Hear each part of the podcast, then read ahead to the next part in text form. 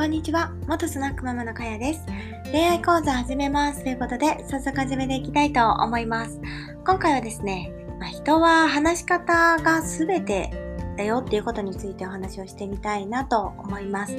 特にですね、今回話し方と言いますか、えー愚痴についてお話をしてみたいなと思います。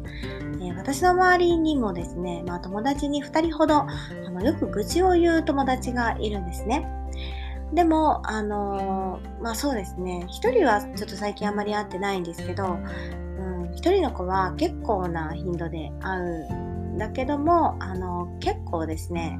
特定の人ではなく不特定多数、不特定多数っていうのかな？いろんな方の悪口をね、結構言ってるなっていう印象があるので、なんていうのかな、こう自分に対するこう行いだとか考え方が、あの、予想期待値と違う？予想値っていうのかな？期待値と違っていて不満が出てくるのかなとこう認識しています、えーなので、うん、いつも何て言うんですかねこうなんだよああなんだよっていうのも本当によく聞くのでうん私はですね逆にそう相手にこうしてほしいとかあまりないんですね。まあ、まあ、例えば、あるとしたら、その、まあ、実はないんですけど、子供の、まあ、習い事とかの例に出すと、まあ、実はこうしてほしいとか、時間がこうだったら本当はこうしてほしいってなっても、まあ、最初から決まってることなので、それが分かって自分はそこに行かせてるって思うと、まあ不安、不満はなくて、まあ言ってることとやってることが相手が違うってなったら、まあ確かにね、不満は出てくるかもしれないんですけど、まあそういう場合は、あれ、これはどうなってるんですかと直接相手に言えば、まあ、あの、よそで不満不満を言うとかっていうのはちょっとなくなるのかなと思うので、うん、なんかね、こう溜め込んじゃって別の人に言っちゃうと、それが結局、なんていうんですかね、回り回って自分に跳ね返ってくるかなと思うので、あまりですね、こう、愚痴を言わない方がやっぱりいいのかなと思います。まあその大前提として、えー人にあまり期待もしない。そうって言ったらちょっと寂しいような気がするんですけど、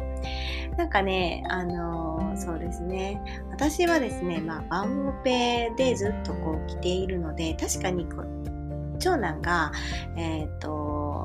めちゃめちゃちっちゃい時ですね、何ヶ月、まあ1ヶ月とか、あの病院からもう退院してすぐの時とか、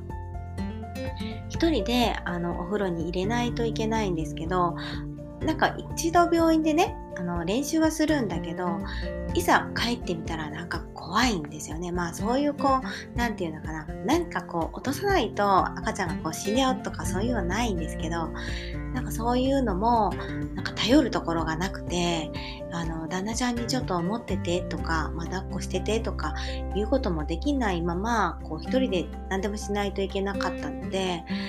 うん、そういうなんかね、あの、なんていうのかな、旦那ちゃんが帰らないと、沐浴ができないとか、えーこうしといてくれないと自分がこう動けないとかいう感覚があんまりなかったので、人にね、頼るっていうのがあまりなかったんですよね。なんだけど、その、私の友達は、なん、なんていうのかな、こう、旦那ちゃんが帰ってきてから、やっぱりそれをするって決めてたりすると、少々ね、その仕事の都合で帰るのが遅かったら、え、いつまでも待ってたとかね、そういうのを聞くと、あ、そうなんだなと思ってちょっとびっくりしたことがあって、え、自分で入れないのみたいな言っても、いやいや、それはもう旦那ちゃんの仕事だから、私は待ってるみたいなね、感じで言ってたので、あ、そうかそうか、やっぱり考え方ってね、いろいろ人によって違うなと思って、感じたことがあります。なので、まあ、ちょっとね、話がそれそうなかったんですけど、あの、人はですね、もう、自分が発した言葉っていうのが相手にものすごく伝わるしそれが悪口陰口であの構成されちゃうとその人自身もあこの人はこう今こういう悪口を言うっていうことは他でも言うのかなってやっぱりね印象を受けると思うのであのなるべくですね悪口っていうのをあの言わないようにする。それには、えー、相手に期待しないで何でも自分でできることはとりあえずやってみるっていうのが、まあ、正解かなと思います。で、えー、陰口になる前にですね直接相手に言ってみる提案をするっていうのがすごく大事なことかなと思います。ということで今回は、えー、これで終わりたいと思います。じゃあねバイバイ。